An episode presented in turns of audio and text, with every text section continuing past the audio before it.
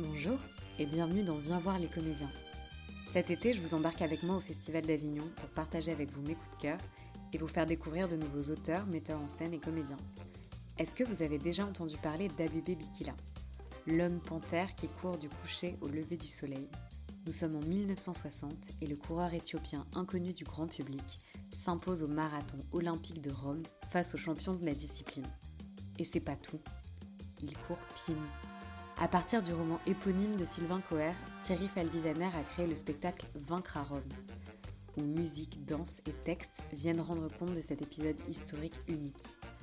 Aujourd'hui, je reçois Thierry Falvisaner et Adrien Chenbeau, compositeur et interprète dans le spectacle. Je vous souhaite une très bonne écoute, mais avant ça, un petit extrait. Bonjour à tous, ici Rolby en direct de Rome. Nous sommes le 10 septembre 1960, avant dernier jour des Jeux Olympiques. On se prépare au marathon, l'ultime épreuve de ces Jeux. Je suis à quelques mètres seulement de la ligne de départ et il règne ici une belle agitation. Le marathon a commencé voici 2 millions d'années. Du premier homme au dernier, il ne s'achève jamais. Mon Dieu, comme il est beau ce corps, cette silhouette court. Un bébé. Il est venu pour ça, pour courir encore. Cours, un bébé Cours, un bébé Je cours, papa Cours, un bébé Une jambe après l'autre. Mais bientôt, tu n'y penseras plus. Cours Et ne regarde pas les autres. Chaque homme dépassé est un homme mort. Contente-toi de courir. Chacun de tes pas deviendra plus léger que les leurs.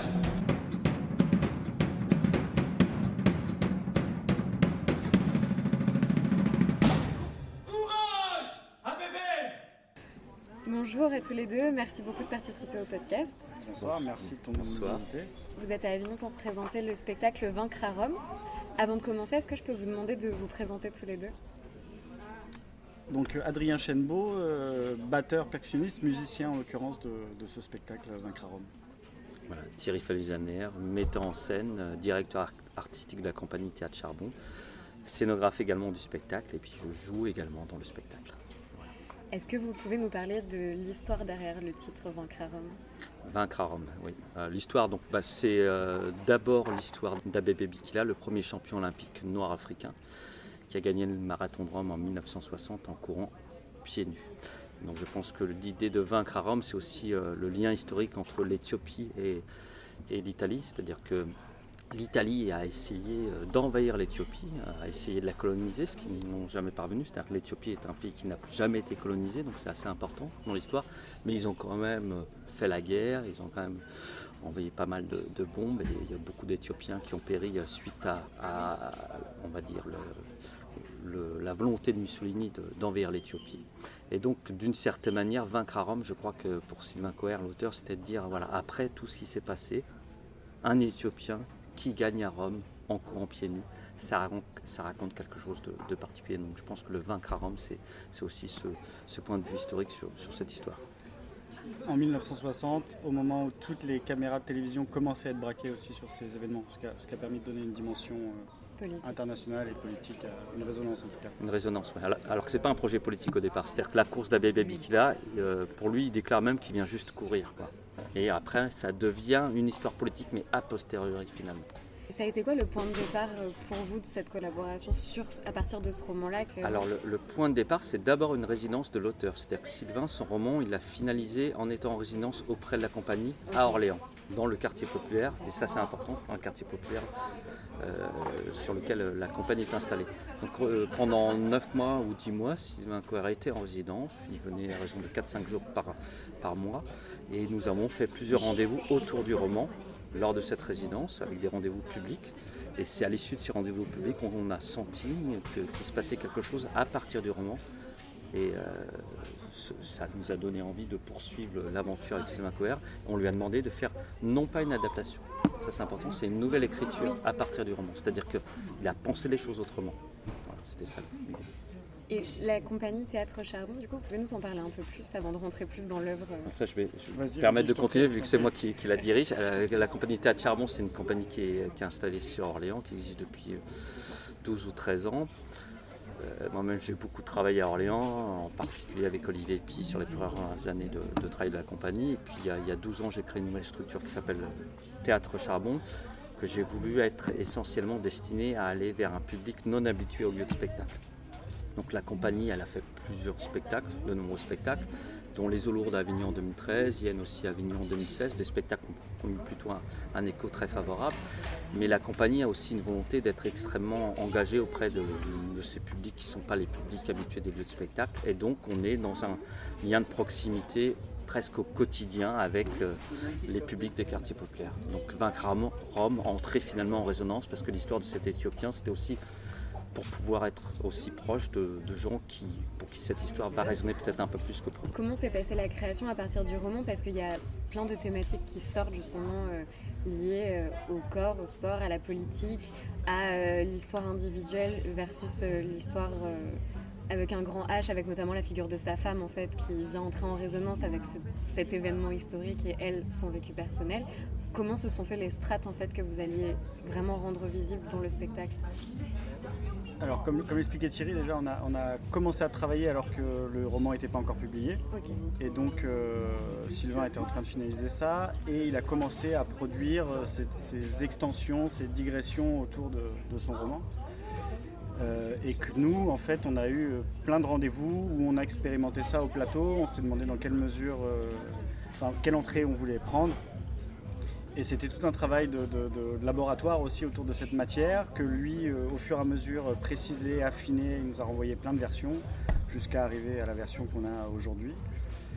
Euh, et donc ça a été tout un, tout un questionnement effectivement de sortir de ce, de ce monologue intérieur comme tu le disais pour euh, au début même dans les premières formes qu'on faisait il n'y avait pas ce personnage féminin ni dans l'écriture ni au plateau et puis il est arrivé parce que ça nous est apparu très intéressant comme entrée comme, comme décalage aussi et, euh, et donc on a, euh, on, a décalé la forme là-dessus euh, tant, au plateau que sur la musique que dans la danse toutes ces matières avancées en parallèle pour, arriver à cette matière qu'on a aujourd'hui.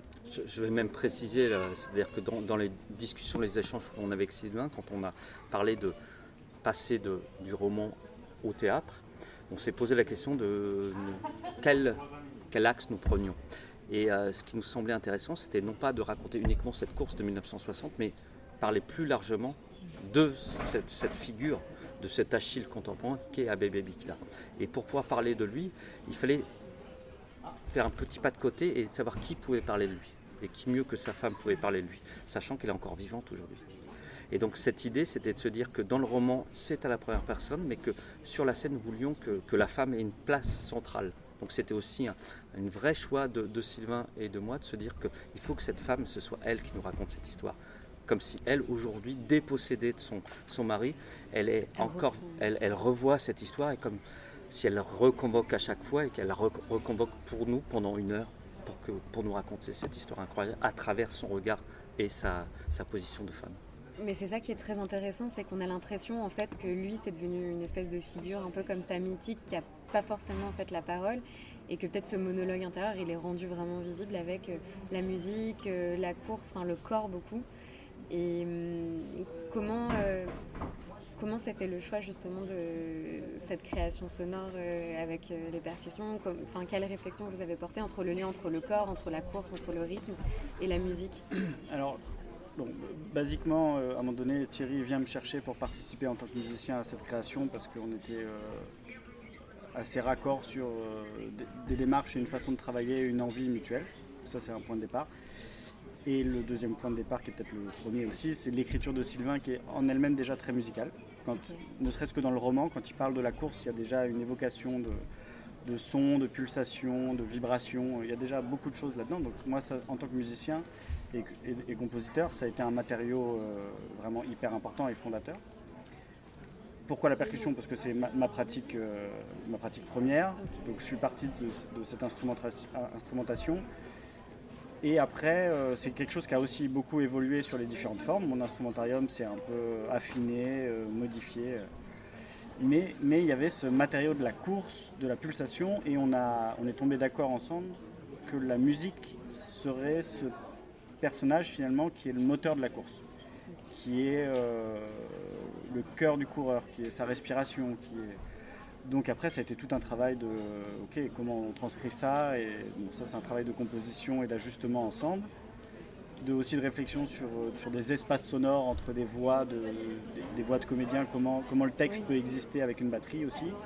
Et ça, c'est des, des enjeux d'écoute qu'on a appris à, à travailler ensemble et un langage commun euh, entre, entre ce texte, ce corps du danseur et, et ce, mus- et ce Oui, musicien. entre vous tous en plus pour comme ça circule de façon fluide avec euh, le, le texte. A un moment, c'est presque comme du slam avec le rythme, euh, le Ouais. texte, puis ensuite la voix de radio. Enfin, ça fait comme une grande partition aussi. Pour En fait, c'est ça. C'est-à-dire pour nous, l'idée, c'était vraiment d'a- d'arriver avec euh, un- une globalité. quoi.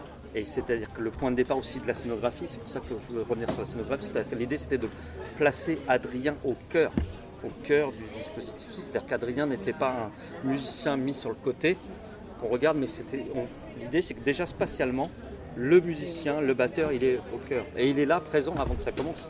C'est d'ailleurs sa présence qui est là. C'est pas la présence de la femme, c'est d'abord la présence d'Adrien. Et c'est lui qui ouvre l'histoire.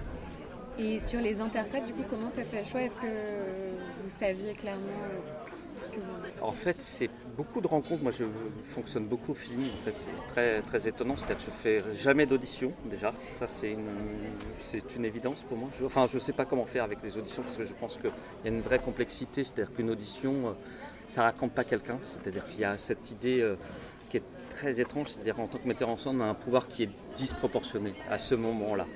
Et je pense que c'est- ce pouvoir-là, il est, il est à prendre avec beaucoup de précaution parce que finalement, on ne cherche pas quelqu'un sur le moment de l'audition, on cherche quelqu'un pour partager un moment ensemble. Et, euh, et donc, c'est d'abord presque dans la rencontre humaine que ça joue. Donc, avec Adrien, c'était plusieurs années avant, on s'était croisés et on avait senti une volonté commune. Et après, c'est devenu une évidence. Timothée, je le connaissais comme danseur. Et à un moment, je me suis dit, bah oui, lui, il fallait qu'il qu'il soit là. Parce que la question, c'était comment on transcrit l'histoire de la course et trouver une analogie. Donc, c'est l'analogie avec la danse. Parce que je trouve qu'il y a quelque chose de très similaire entre la danse et la course, c'est-à-dire le mouvement répété, l'entraînement et le, le fait de jamais montrer la, la douleur à la fatigue. Il y a ces, ces deux choses-là qui sont. Et puis la rythmique, évidemment. La rythmique. Et si je peux me permettre, même cette, cette faculté qu'il a en tant que danseur de convoquer de l'imaginaire et pas que du concret. Oui, bien sûr. et que, le, et que les gens puissent aussi juste s'évader dans le- la contemplation d'un corps, euh, parce que c'est aussi de ça dont on parle quand effectivement on parle de, l'archaïsme de ces mouvements, de cette, euh, du rapport de l'humanité à la marche et à la course. Et ben là, il nous offre la possibilité de, de contempler un corps qui se déploie, qui va chercher des mouvements, en lien toujours avec euh, ce qu'on est en train de raconter. En tant que danseur, il peut provoquer ça. Et ça, comment vous l'avez travaillé? Parce qu'il y a quand même, il est très physique ce rôle de coureur. Et comment, on se prépare Alors la partition, en fait, ce qui, est, particulier aussi dans ce spectacle, le fait d'être en scène, en tant que metteur en scène, alors que je n'ai pas l'habitude d'être en, scène sur les spectacles que, je mets en scène. hein. Là, c'est un- une demande de, de l'auteur.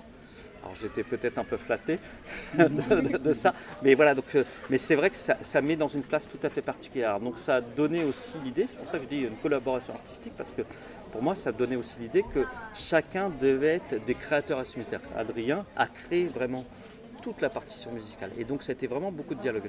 Timothée a créé la partition corporelle, en lien toujours. C'est-à-dire que j'ai pas, d'une certaine manière, sur ce spectacle-là, pour moi, j'étais plus chef d'orchestre qu'un metteur en scène au sens habituel du terme.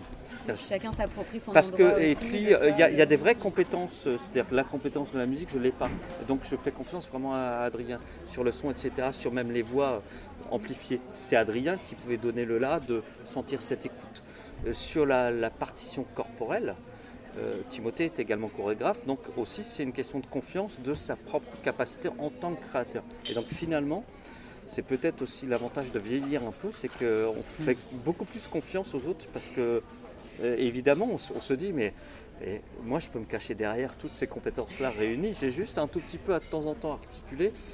Et euh, voilà, en gros, ça s'est passé comme ça. Et, et j'ai la chance sur ce projet-là, je dis j'ai en tant que metteur en scène, hein, mais on a la chance d'avoir réuni des énergies et des envies qui allaient toutes dans le même sens. Et avec d'abord l'écriture, ne pas perdre de, de- de point de vue là, c'était vraiment respecter l'écriture, respecter le texte. Ça, c'était aussi notre point commun, en se disant on veut rendre euh, hommage et grâce à un auteur. Parce que c'est aussi ça, c'est que moi, en tant que metteur en scène, je considère que on a, je considère vraiment que c'est les auteurs qui nous rendent service. Je ne me considère pas auteur, enfin auteur de la mise en scène, mais, mais voilà, c'est-à-dire que et, euh, on a la chance d'avoir de- des auteurs qui écrivent merveilleusement bien. Là, on a la chance en plus qu'il soit vivant, de pouvoir le voir, pouvoir lui, lui taper dessus, de voir des coups avec lui, de parfois et pas être d'accord. Et, et Il a été génial. avec nous pendant le travail de création aussi. Ouais, il a été avec nous aussi. vrai- Oui, donc un vrai échange en Oui, fait. oui, Oui, ça continue à, être euh, très lié. On est toujours très en lien. C'est pas, c'est pas un auteur qu'on a vu une fois. Lui, il n'a pas l'habitude d'écrire pour le théâtre. Oui, D'une certaine manière, c'est et donc, ça s'est passé comme ça. ouais. Il y a eu vraiment cette, euh, ce mouvement ensemble. Le spectacle, il est labellisé Olympiade culturelle Ouais. 2024. Ouais. Euh, c'est quoi? C'est quoi? Alors en fait, euh, c'est quoi? Ça aurait dû être mieux même. Euh, non, en fait, c'est-à-dire qu'avant même le Covid, euh, en fait, nous avions rencontré Paris 2024 qui devait même nous accompagner en production de manière très, très, engagée parce que qu'ils ont lu le roman, ils étaient vraiment dithyrambiques, absolument enthousiastes. Et aussi, la chose qui les intéressait, c'est de savoir que c'était pas un projet d'opportunité. C'est-à-dire Sylvain Coher n'a pas écrit Vaincre à pour Paris 2024. Il l'a commencé en 2007 à la, à la Villa Médicis, donc c'est pour vous dire. Donc il n'a pas du tout commencé par Paris 2024, c'était pas du tout. Donc voilà, et euh, je crois qu'ils étaient enthousiastes de- qu'on puisse entendre parler de cette histoire d'un bébé- bébé Bicla. Il y a eu le Covid entre temps, il y a eu des baisses de moyens. Mais en fait, ça veut dire que les Jeux Olympiques nous ont quand même soutenus un petit peu en production au début. Et puis là, ça veut dire que, en gros, euh, la labellisation nous permet de communiquer sur Paris 2024, faire que des lieux qui peuvent être intéressés pour, prendre le spectacle peuvent avoir éventuellement euh, une aide. Et c'est le cas, par exemple, pour Marseille, la Criée. Nous jouons à la Criée en janvier prochain. Et après, euh, il y a aussi tout, un de, de communication, de visibilité autour des projets qui peuvent être labellisés. Et celui-ci fait partie des quelques projets qui sont vraiment mis en avant par le ministère de la. Culture euh, et par Paris 2024. Donc on fait partie des quelques projets qui ont quand même, une- il semble-t-il, un, un- un vrai focus dessus. Et puis c'est vrai que cette histoire elle est incroyable, faut l'entendre. Mais je trouve ça fou que ce soit aussi peu connu, surtout qu'il y a quand même une vraie histoire de, du sport et de la politique, entre guillemets, mais avec tous ces, un peu ces coups d'éclat de JO, de grandes compétitions Mm. qui justement ancrent des rapports politiques forts. Et je trouve ça incroyable que cette histoire soit pas connue. Enfin, comment, vu que vous travaillez avec l'auteur, comment lui, je, je fais encore la genèse de la Ouais. du projet, mais comment il, est tombé dessus, comment il Et a bah, encore une fois, je crois que c'était un peu par hasard euh, à Médicis. Non, Ah non, c'était avant non, non, Médicis. je, voilà, je, je vais me permettre, parce que je connais l'histoire, je vais me permettre de corriger. C'est un soir, il regardait, télé, ouais. non, c'est un soir, il regardait, avant la, la Ah, avant Médicis. Médicis. Il regardait à la télé un, un reportage télévisé au milieu de la nuit et il voit un type qui court, pieds nus, qu'il ne connaît pas, qui s'appelle la Baby Abika. Il note son nom et puis en fait c'est devenu comme une espèce de, de chose qu'il a, qu'il a travaillé. Il s'est dit, et donc c'est devenu un sujet pour lui et il est allé à la Villa Médicis en 2007 ou 2008 avec l'idée d'écrire sur Abebe Bicla à Rome, donc sur le lieu de cette course-là. Donc il a passé un an à la Villa Médicis. Et ce pourquoi c'est pas sorti en 2007, est-ce que tu sais pourquoi? Je l'ai su. je- et voilà, donc je vais vous le préciser. En 2007, euh, il a déjà beaucoup de matière. Et lorsqu'il revient à Paris, euh, il voit son éditeur, il dit voilà, c'est bon, j'avance, etc. Il apprend que Jean Echnoz sort le livre Courir sur Zatopek. Et donc là, il met tout de côté, il met tout dans son tiroir et il oublie ce texte pendant 11 ans. Incroyable.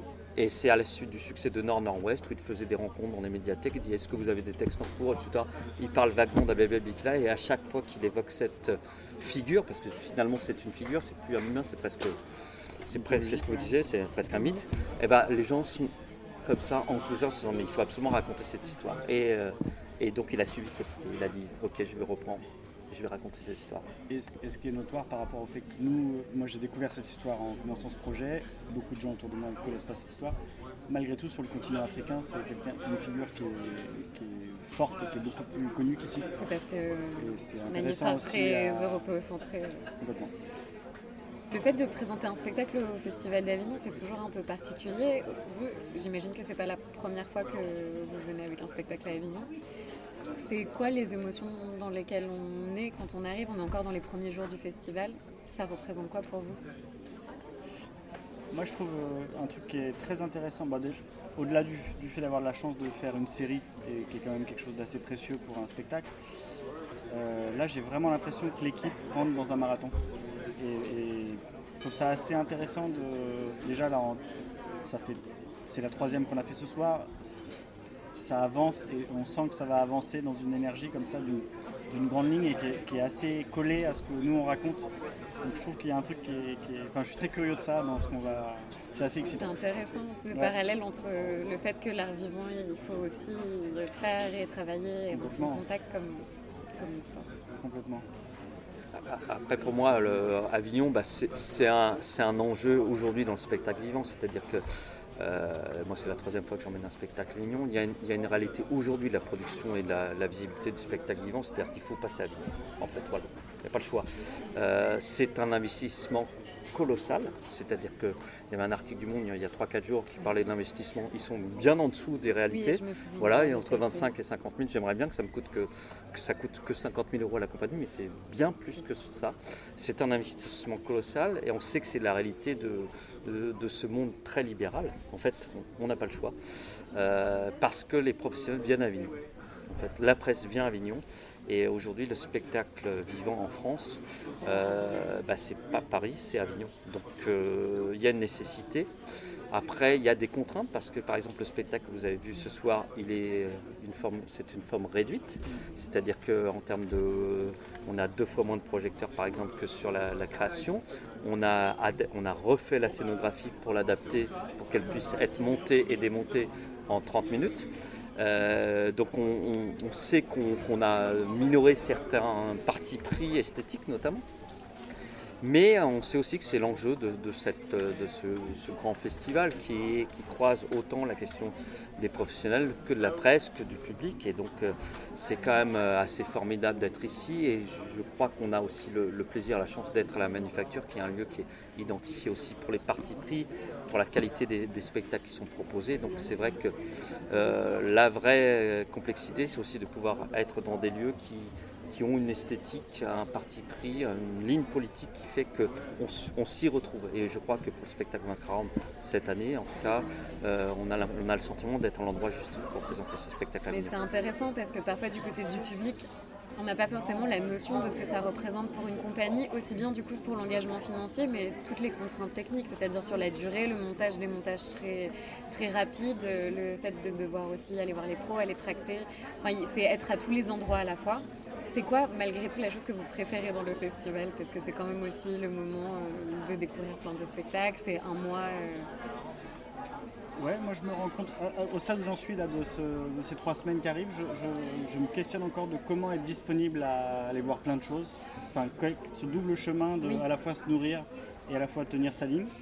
Et c'est un équilibre sur lequel il faut danser un peu. et- donc euh, voilà. Et puis effectivement, passer du temps hors du, hors du temps du spectacle pour aller en parler aux gens. euh, qui est quelque chose que je trouve assez fondamental. Euh, mais il y, a un, voilà, il y a un rapport à l'énergie avec les degrés qui montent. Encore une fois, c'est quand même assez. Enfin, il y a un bouillon, quoi. Il y, a un- bouillon sur un mois dans un lieu très resserré, en plus, euh, enclos dans ses remparts. il y, a, y a une énergie créatrice qui est assez folle. Donc, enfin, moi, je trouve ça assez transcendant, ça, quelque part, euh, de traverser ça. Oui, moi après, ce- ça me fait pas trop peur, parce que j'ai un peu l'habitude de faire d'avoir euh, plusieurs casquettes. Donc euh, j'ai l'impression d'en avoir juste deux ou trois de plus là pendant, plus pendant trois plus semaines, mais- un peu plus et encore que voilà parce que euh, voilà donc c'est ça change pas vraiment pour moi à vrai dire mais euh, non mais c'est bien et puis c'est on rencontre les gens quoi voilà voilà on se serait pas rencontrés on avait la, presse voilà c'était on, on- on crée le spectacle à la scène nationale d'Orléans on n'a pas de professionnels on n'a pas de presse ou très peu on le joue six fois, là on le joue à Avignon euh, trois fois. Déjà en trois fois, on a eu plus de professionnels, plus de presse que en, que en- voilà. Donc c'est une réalité, voilà. C'est Oui, donc c'est euh, donc il faut être là, il faut être là. Quand bien même c'est compliqué, quand bien même l'avenir n'est pas forcément radieux pour le spectacle vivant, mais il n'empêche que et puis on a le sentiment d'être à l'endroit où il faut être là cette année. Donc c'est ça qui est formidable. Et après, tu disais que effectivement le public n'a pas forcément conscience de tous ces autours, de production, tout ça, mais est-ce que finalement c'est pas chouette que dans ce bouillon on arrive à préserver aussi cet instant de. Ça reste un instant de C'est magie quand vrai. même, où on rentre dans une boîte et on se prend quelque chose? Oui, sinon ce serait peut-être peut un peu lourd. Euh, je pense que c'est nous ça aussi l'enjeu. On parlait de l'adaptation euh, scénographique, technique, tout ça. C'est de quand même réussir, et c'est un vrai enjeu, à ce que en fait, les gens rentrent dans notre boîte noire et et prennent l'imaginaire qu'on a voulu leur donner. Et ça revient au parallèle que tu disais avec les sportifs de l'effort et pas montrer l'effort. Oui, euh, exactement. Pas montrer l'effort, c'est exactement ça. L'idée, c'est de pas montrer l'effort d'adaptation presque. Et on espère que vous l'avez vécu aujourd'hui, vous en tant que spectatrice à vivre. Euh, en fait, l'idée, nous, c'est qu'on a envie que les gens ils vivent une course presque et qui, au bout d'une heure de spectacle, ils sortent de là en se disant Moi, j'ai couru moi aussi. C'est un peu ça l'idée. Je ne sais pas si ça marche, mais c'est ça notre objectif. Quoi. Ça marche assez bien. Et donc, pour venir vous voir, est-ce que vous pouvez nous redire euh, à quelle heure vous jouez? Alors, on a beaucoup le, le rendez-vous, c'est 17h30 à la manufacture rue des Écoles. Le spectacle commence à 17h55 à la manufacture Château Saint-Chamond et il finit à 18h55. Il dure une heure. C'est un spectacle très court, mais on croit assez euh, fatigant finalement. Et intense. Et intense. Et aussi pour le spectateur. Et pour nous aussi. Merci beaucoup. Merci, à toi. J'espère que l'épisode vous a plu et vous aura donné envie de découvrir le spectacle ou l'histoire d'Abébé Bikila ou le roman de Sylvain Coher. N'hésitez pas à me faire vos retours sur la page Instagram de Viens voir les comédiens ou par commentaire sur Apple Podcast. À très vite